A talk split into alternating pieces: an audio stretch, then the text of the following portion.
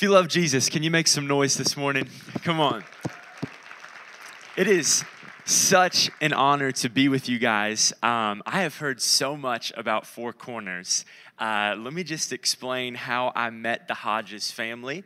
One day, I was doing a dorm blitz. My wife and I were college pastors, so we do dorm blitzes regularly. What that looks like is we get ramen noodles and maybe some Chick fil A, and we knock on college doors and we beg them to come to our ministry, right? And so we're going through the dorm and we're handing out ramen noodles, and I meet this guy. His name's Connor. He's living on the same floor that I lived on my freshman year of college, and immediately I could just tell this dude is different, okay? You guys know Connor, he is different, all right? I have never met somebody so committed, so loyal, such a servant heart. And um, immediately I could just tell that Connor and I were going to become uh, great friends. And I, invited him to our ministry, The Gathering. He showed up. And uh, most of the time, a college student, if they come one time, it's a miracle. But if they come the next time and start serving, that is just like, wow, this is like Jesus is moving in this place. And Connor shows up the first night. And the first thing he asked me is, hey, where do you need help? Okay. And if that does not sum up the entire Hodges family, I do not know what does. Um, you guys have some of the greatest people ever leading your church. It, it really is so incredible uh, to watch. I think that one of the things that I admire so much about Pastor Ben and Miss Jill is um, in a world that's obsessed with becoming better leaders, they're obsessed with becoming better servants. And um, I think that's so evident in the way that they love this house, the way that they love people, the way that they loved my wife and I and our uh, family that I'm going to share with you in, in just a few moments. And um, I just, uh, I feel so blessed and, and really look up to them so much, your pastors, your pastor's family, um, the entire Hodges group. And I just feel like it would be appropriate right now for us to just let them know how much we love and appreciate them. Can we just do that?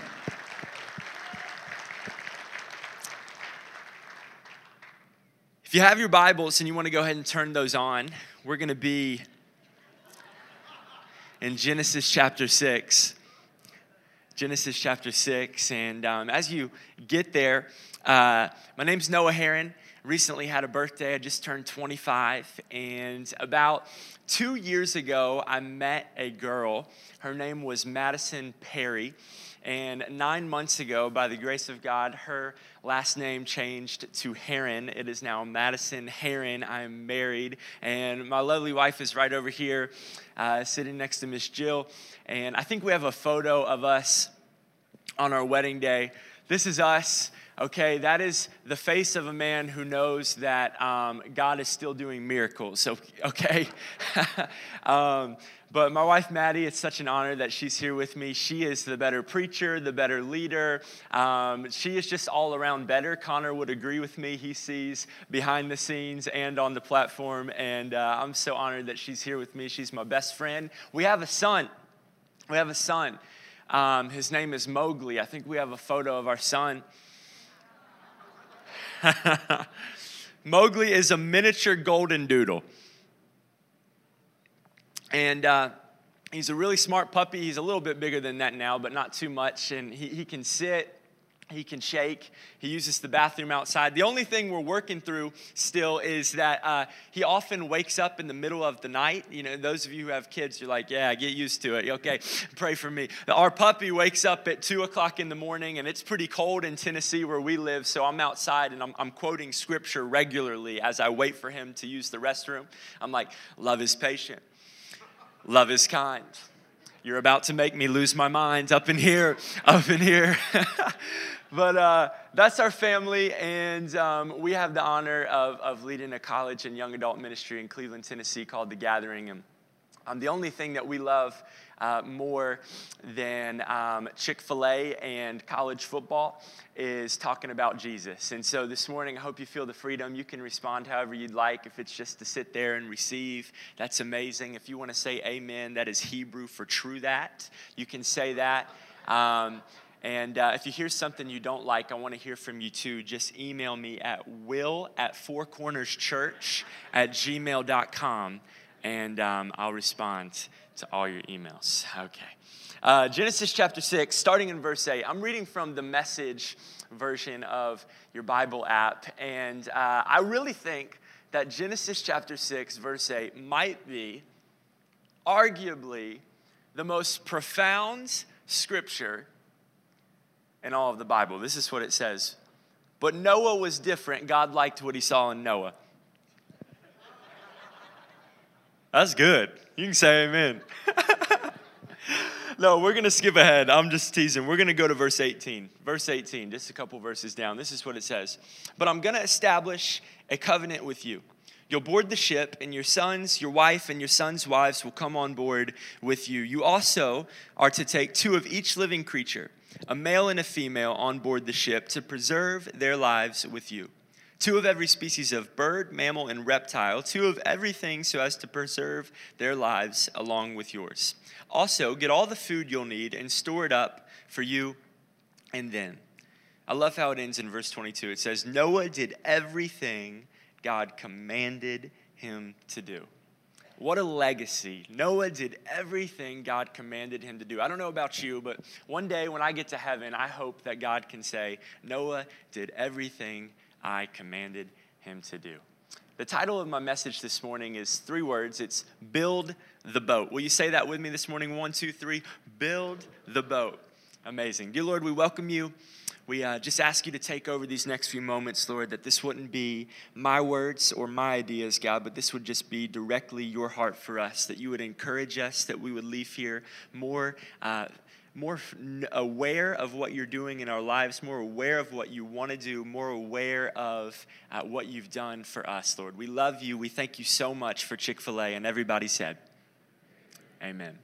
Amen. Um, I will never forget the day that my wife and I got engaged. And this was, this was obviously just an amazing day, but the, the part of the day I want to focus on was actually after the engagement, after the celebration. Uh, we were sitting on my now in-laws couch and we were scrolling through social media. Anybody have social media? You've got a Facebook or maybe you've got an Instagram. We had taken this photo and it was the classic engagement photo. I'd gotten down on one knee, I'd proposed to the woman of my dreams and one one of my friends had snapped this, this beautiful photo that we'll cherish forever. And we'd taken this photo and we posted it on our Facebook page. And so we posted it and we didn't look at it for a couple hours because we were celebrating with friends and family. But that night, about 10:30 at night, we started scrolling through Facebook and reading the comments. And, I don't know um, if you guys have ever noticed or picked up on this, but when people get engaged and post those photos on Facebook, they tend to get a lot of likes and comments. There were people commenting on this photo that I did not even know existed. I was like, how did you get on my friends list, right? And, and these people are commenting things like, you know, congratulations, we're so happy for you. But there was one girl, she commented this. I don't know why I read it like this. I, I doubt she sounded like this, but this is what she said. She said, OMG, be still, my beating heart. I was like, what does that mean? It's like, I'm pretty sure you don't want that. Like, isn't that how you die? like, I'm pretty sure you don't want that, right? But but we were sitting there, we were reading these comments, and, and I looked over at Maddie and I was like, if they only knew about all the times I messed up leading up to this point, if they only knew about the moments that weren't Facebook worthy, if they only knew about the moments that weren't picture perfect, I wonder if they would be commenting the same thing. And so, um, with your permission, I would love really briefly just to share with you the first time I told Maddie that I loved her. Is this okay? Amazing. I was going to do it. Pastor Ben said yes, it doesn't, didn't matter about anybody else. So, um, the first time I told Maddie I loved her, I was so nervous. Okay, I was so nervous. I was trying to work up the courage. You know, I would kind of get get amped like I was gonna go do it, and I would walk into the room super confident, and then she would turn and look at me, and she was just so gorgeous. I was like, "Whoa, I'm walking back," you know. And I would just turn around. I just couldn't do it, and I was planning, and I was trying to think of the best way to tell her I loved her, and um, Maddie and, and a group of our best friends, we had planned this trip that summer to go to Hawaii. And we'd, we'd been saving up, and, and we were all going to go on this group trip to Hawaii. We'd found this really good group rate. And so we get to Hawaii, and I'm like, what better moment to tell the woman of my dreams that I love her than in the beautiful state of Hawaii, right? I'm picturing me surfing up on a surfboard. I got coconuts in both hands, you know? Like Johnny Cash is singing, like somewhere. Like, this is what I'm thinking is gonna happen in this moment. And uh, the second day we're there, it's about 5:30 in the morning. I'm sleeping on a pull-out couch with one of my best friends, Andrew, and I hear the back door of our big Airbnb open. And I'm like, oh, what's that? You know, why is the back door opening at 5:30 in the morning? This is not the Lord's hour. This is too early. Some of y'all know what I'm talking about. We lost an hour last night. And so I look over and I, I kind of look down the hall and I see that it's Maddie walking outside. And so I'm, I begin to get concerned. So I hop up out of bed and I start running towards the door, walk outside, and, and Maddie's standing there. I said, Hey, what's going on? And she explains to me that she thinks that she'd eaten some bad fish the night before. Her stomach's hurting. And it was like I heard the audible voice of the Lord say, This is your time. We start walking down the beach and we're holding hands. It's just this romantic moment. You know, the sun is like creeping above the horizon, birds are flying by, and uh, it was just it was just beautiful. So finally, I stop her and I grab her other hand and I say, Maddie, I've been wanting to tell you this for a long time now. I just haven't been able to get the courage to say it. She looks at me and I look into her deep, beautiful blue eyes and I said, Maddie, I, I love you. I said it one more time because my voice kind of cracked. You know, I was like, I love you. She looked back at me and my kind of average brown eyes. She said, uh, she said, I think I'm going to throw up. And she ran to the bushes. oh, man. Amazing. I will never forget that story. She eventually said yes. The end story was great. We got married, praise God. But, but you would never have known about that if you had just seen the photo of us getting engaged. You would have never known the backstory. My favorite part about the story of Noah is that a lot of times when we read the story of Noah, we just think, oh man, simple story, right? Our kids learn about it. It's what we talked about when we were in elementary school. It's this, this cute little story where God said he's going to flood the earth, and, and Noah built a boat and he put two of every animal on it, and, and he remembered the Labrador retrievers. So now we have dogs, and we're so thankful that he remembered the dogs, but we wish he kind of would have left the cats. No, no, I'm just kidding. I'm kidding. But it's this cute little story wrapped in a bow. But when you really look deeper at the story of Noah, the story of Noah is a hard story.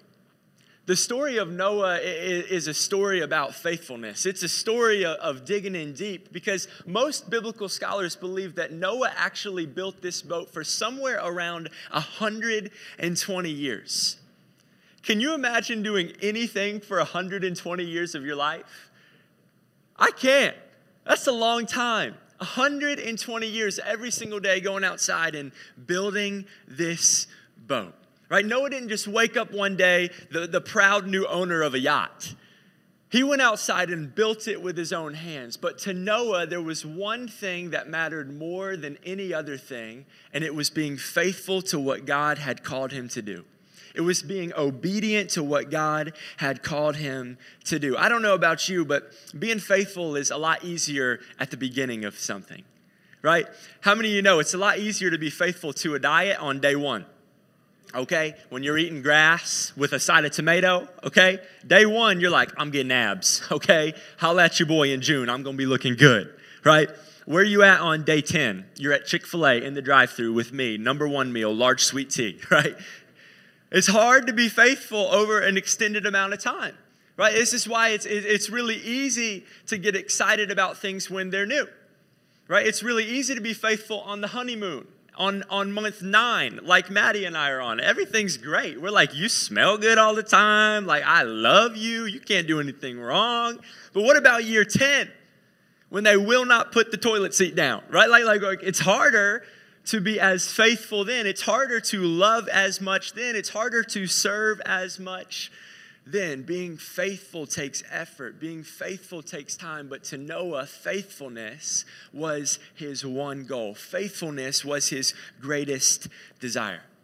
I came across this article in the New York Times about a year ago, and the article was on the next generation. It was on Generation Z and millennials, which I happened to, to fall under, and it caught my eye. And this article was, was a bunch of research that someone um, had, had accumulated on this generation that said that the average person in the next generation, they will hold 14 different jobs between age 21 and 35. That that's the average. So I'm not very good at math, but I got out my calculator. That was one full time job a year on average, the average person in the next generation. That's how many jobs they would have. And, and, this article was not trying to bash the next generation, this article was trying to prove a point.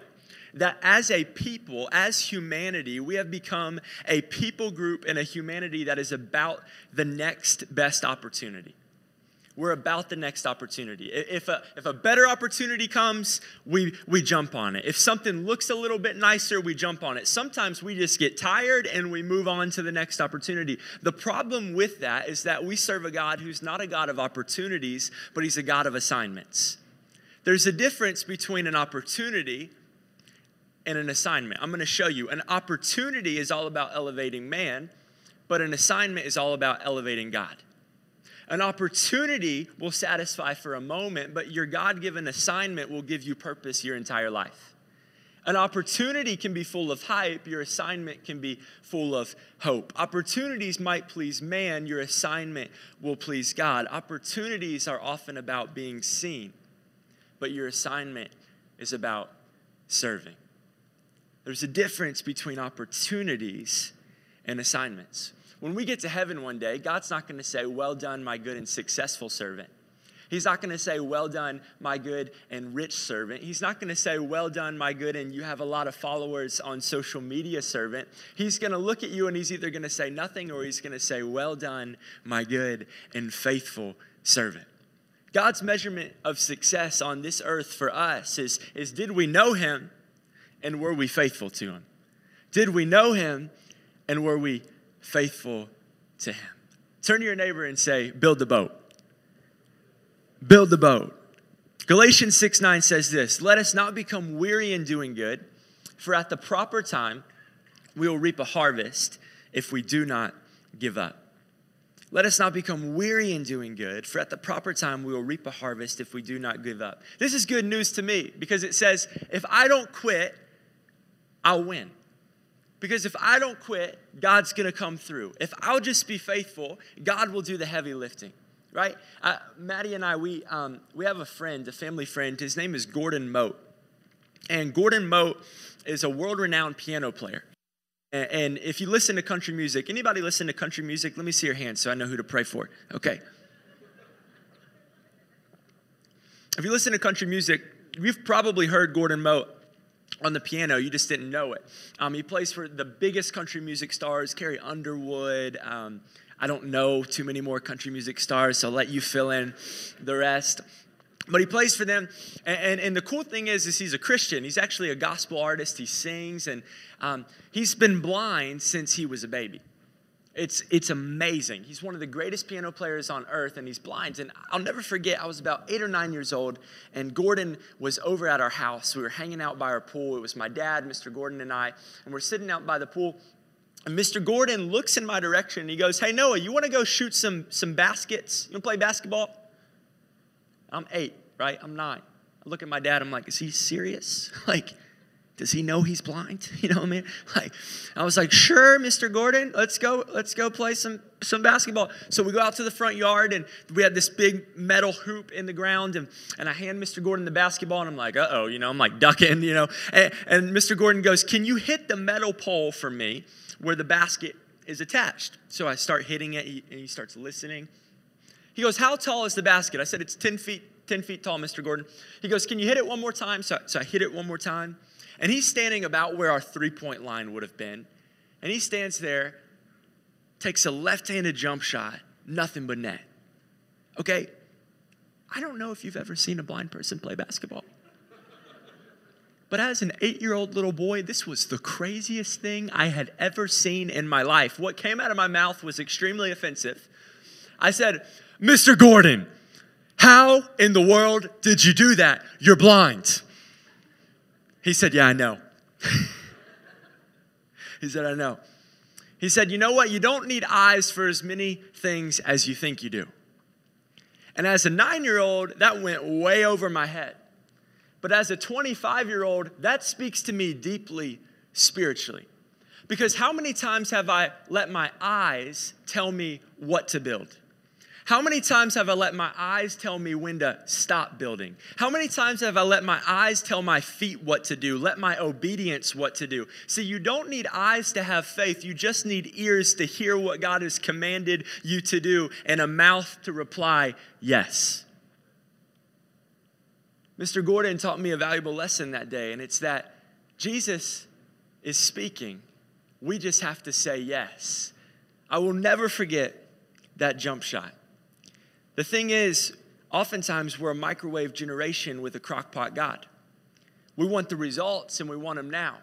And so when we look around and we see that maybe God, we know God told us to do something, we know God asked us to build a boat, we know God is calling us in a certain direction, but and we take the step of faith, and, and the step of faith is often celebrated a lot more than the little steps of faithfulness that have to come afterwards. And so we think that when we just take the step of faith that everything's gonna be good, but it's in the little steps of faithfulness that we begin to see God moving in our lives, not just in the circumstances around us, but in a deeper way inside of us. Think about Noah. Can you imagine what this had to be like for, for the story that we're reading this morning? I, whenever I read scripture, I like to, I like to think about the perspective of the, the people that, that are going through this. And I read this and, and I think about Noah. Like, like, imagine the dinner conversation Noah had with his wife the day he decided he was going to do this, right? Like, like just, just bear with me. He comes home. He's like, hey, babe, I think I'm going to quit my job tomorrow. Oh, what you gonna do? Gonna build a boat.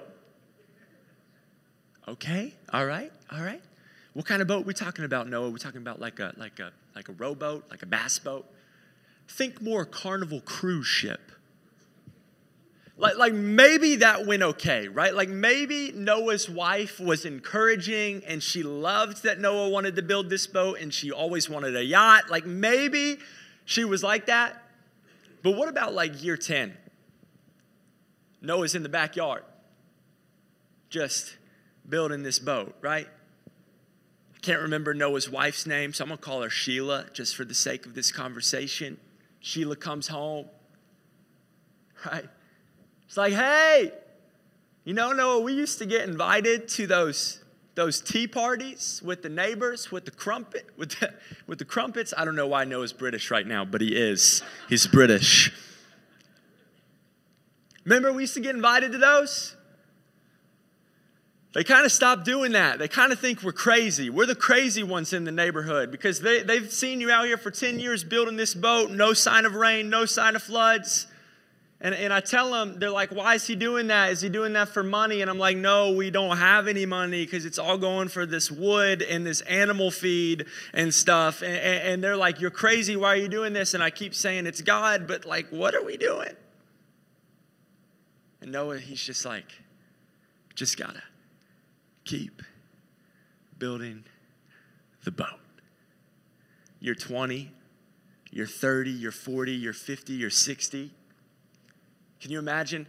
Like, like, I think sometimes I, I, I do this to myself. Maybe you do, you do this too, but when God tells me to do something that I know is hard, sometimes I can play the victim and I'm like, man, this is such a hard thing that you've asked me to do. Like, why did you, why are you making me do this? Why, why won't you like give me more people to help or, or whatever? But, but like compared to Noah, this is crazy, right? Like, like nobody was showing up to Noah and, and, and, congratulating him for taking this step of faith. Like nobody was writing newspaper articles saying, wow, what a great service Noah is performing for our community.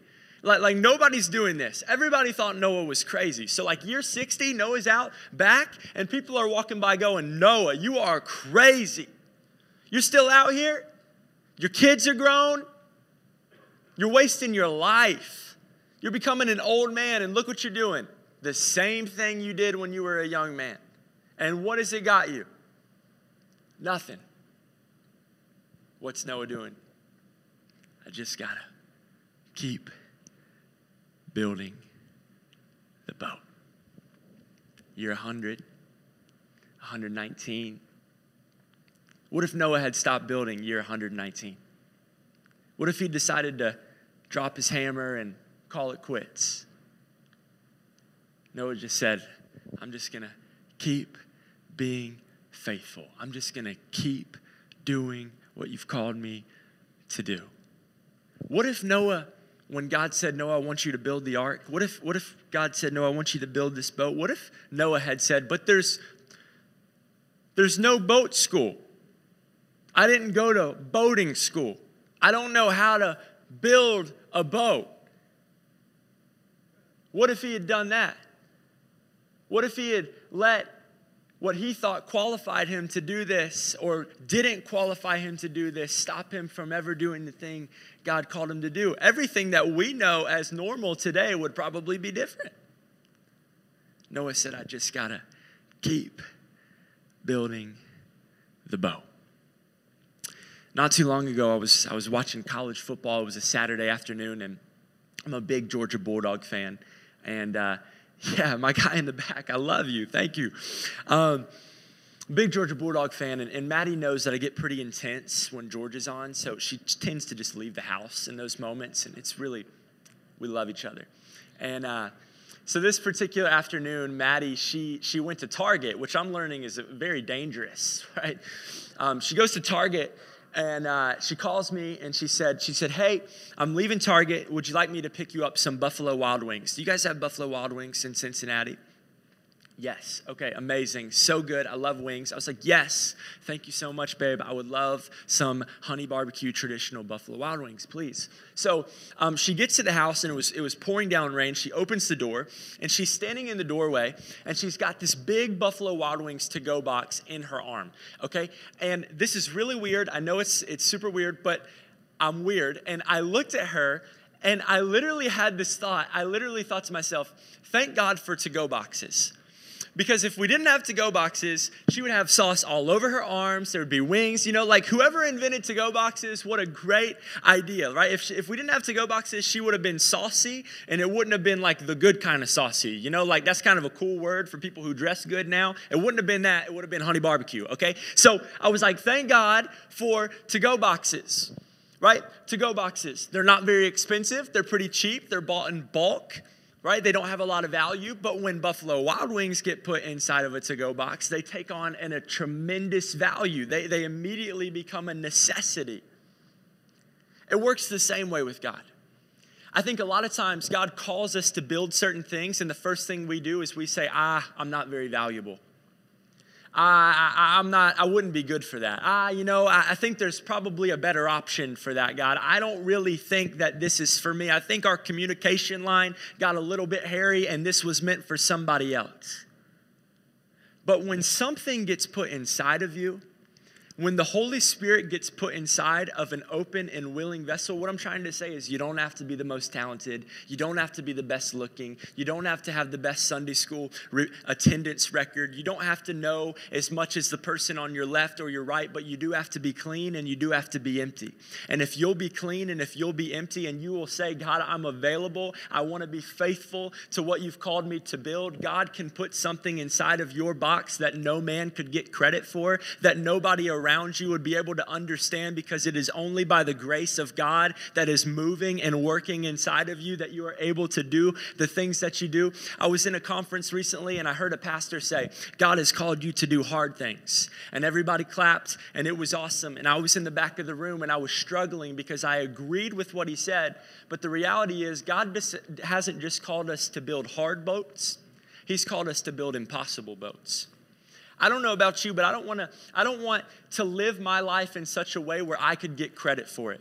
I know a lot of people who can do hard things. I only know one God who can do impossible things. I know a lot of people who could pray hard prayers and those things come true and then possibly get credit for it. I only know one God who answers impossible prayers and can get credit for it. I want to live my life in a way where I am saying yes, not just to manageable boats, not just to hard boats, but to things that seem impossible to build.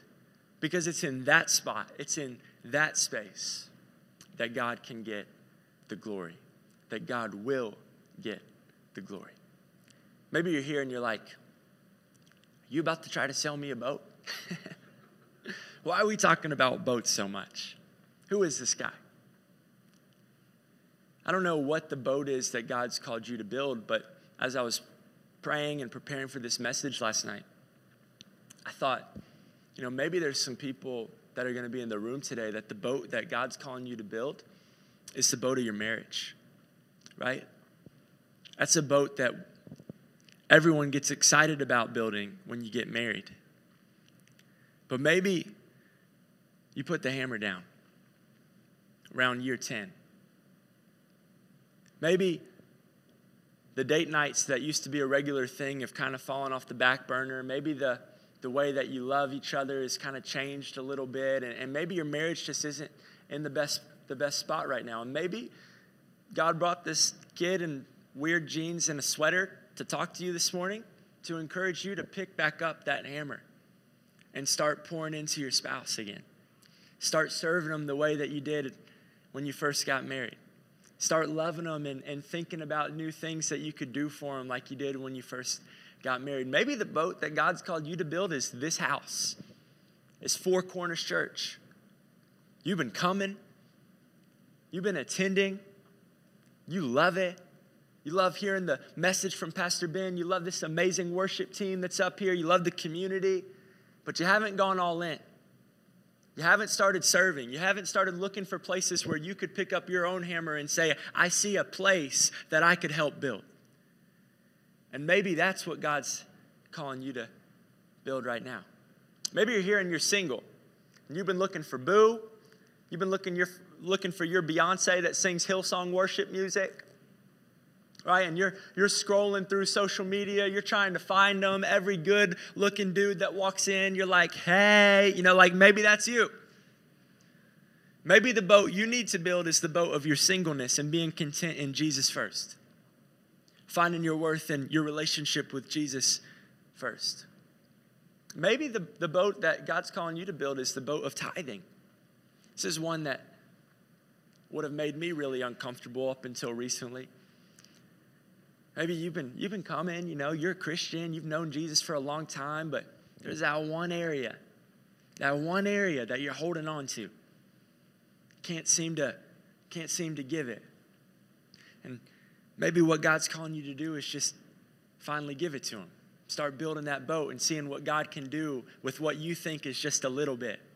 It's just a little hammer, it's just a few nails. And watch what that does for this house. Watch the people that that can reach in this house. I don't know what the boat that God's called you to build is, but I know He's called you to build one. Could change from season to season. It could be a lifelong boat. But I don't know about you. I want to be like Noah. If God spoke it to me, I want to be found where? Out back, just building the boat. I have a little sister. Share this with you. Her name is Carson, and Carson's the most incredible young girl I've ever met. She, uh, she started going to Nicaragua when she was 13 years old. She felt called to missions, and by the time she was 15, she started leading trips of dozens of adults to Nicaragua. She speaks fluent Spanish, she sings, she teaches, she translates for the preachers. Um, she's, she's amazing. She's a world changer. And uh, a couple years ago, she was a senior in high school and she was really wrestling on what to do with college. She, she, she knew she wanted to be a full time missionary, and she found this school that she fell in love with. It was called Emmanuel College, it's in Georgia. And um, she loved it. They had this amazing missionary program. And, and when she was there, she had this encounter with God where she felt like God told her, You're going to go to Emmanuel College and you're going to get a degree in missions and you're going to go be a full time missionary.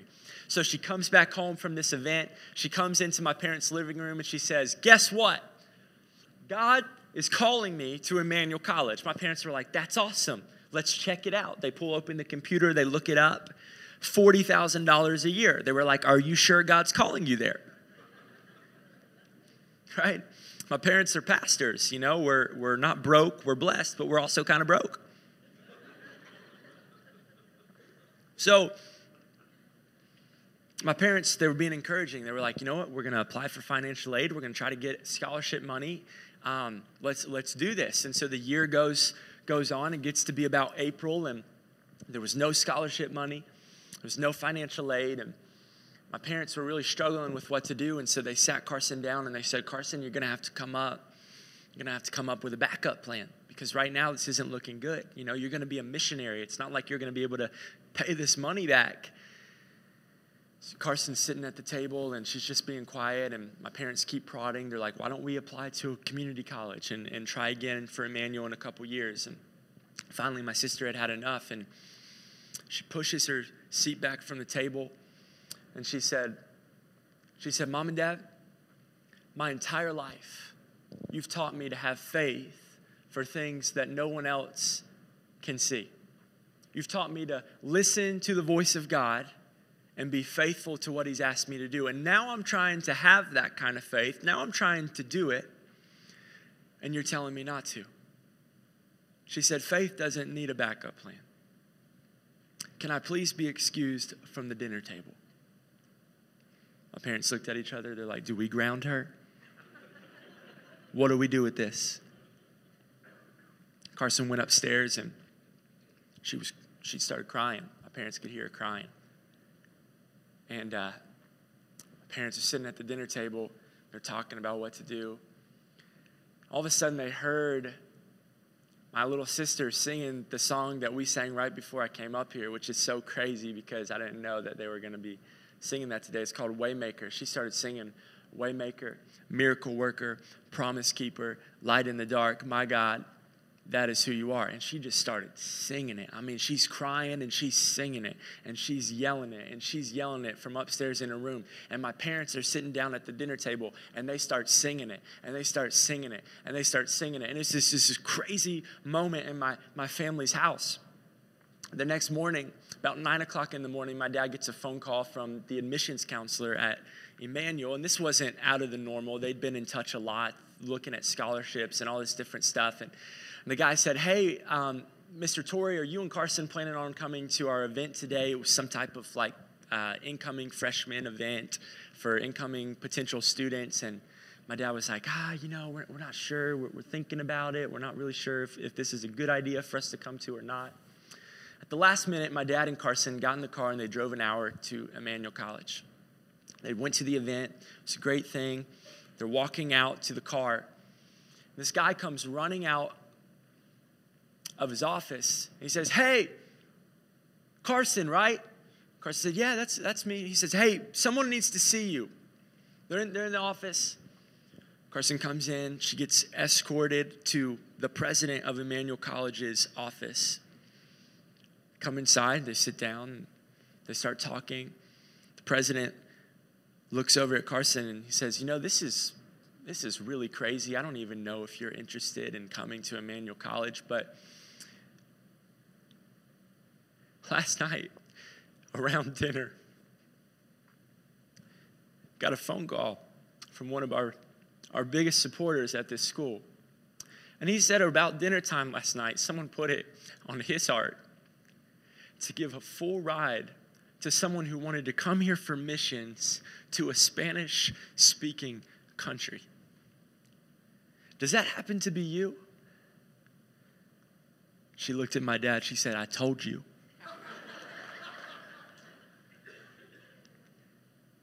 She didn't pay for a single book. She didn't pay for where she stayed. She didn't pay for a single class. What does that tell me? That tells me no matter what boat God calls me to build, if I will take the first step, but then take the little steps that come after the first step, that it is not me who builds the boat, that it is my Father in heaven who is the master builder, and that He will get the glory for the boats that we build in our lives. Amen. Could I just pray for you in closing? If you're here, I'll just ask you to just maybe in the stillness of your heart, just ask God, God, what is the boat that you're calling me to build? Whatever stage of life you're in, whatever season that you're that you're going through, God, what are you calling me to build? Lord, we thank you so much that we get to be a part of your plan for this earth. We thank you so much that you chose us while we were still sinners, Lord, that you walked to the cross for us and gave your life willingly so that we could experience true life and true freedom in you. We're so thankful that it didn't just stop there, though, that you actually called us into your purpose and plan for this earth, that each one of us has something that you've designed and created us to do.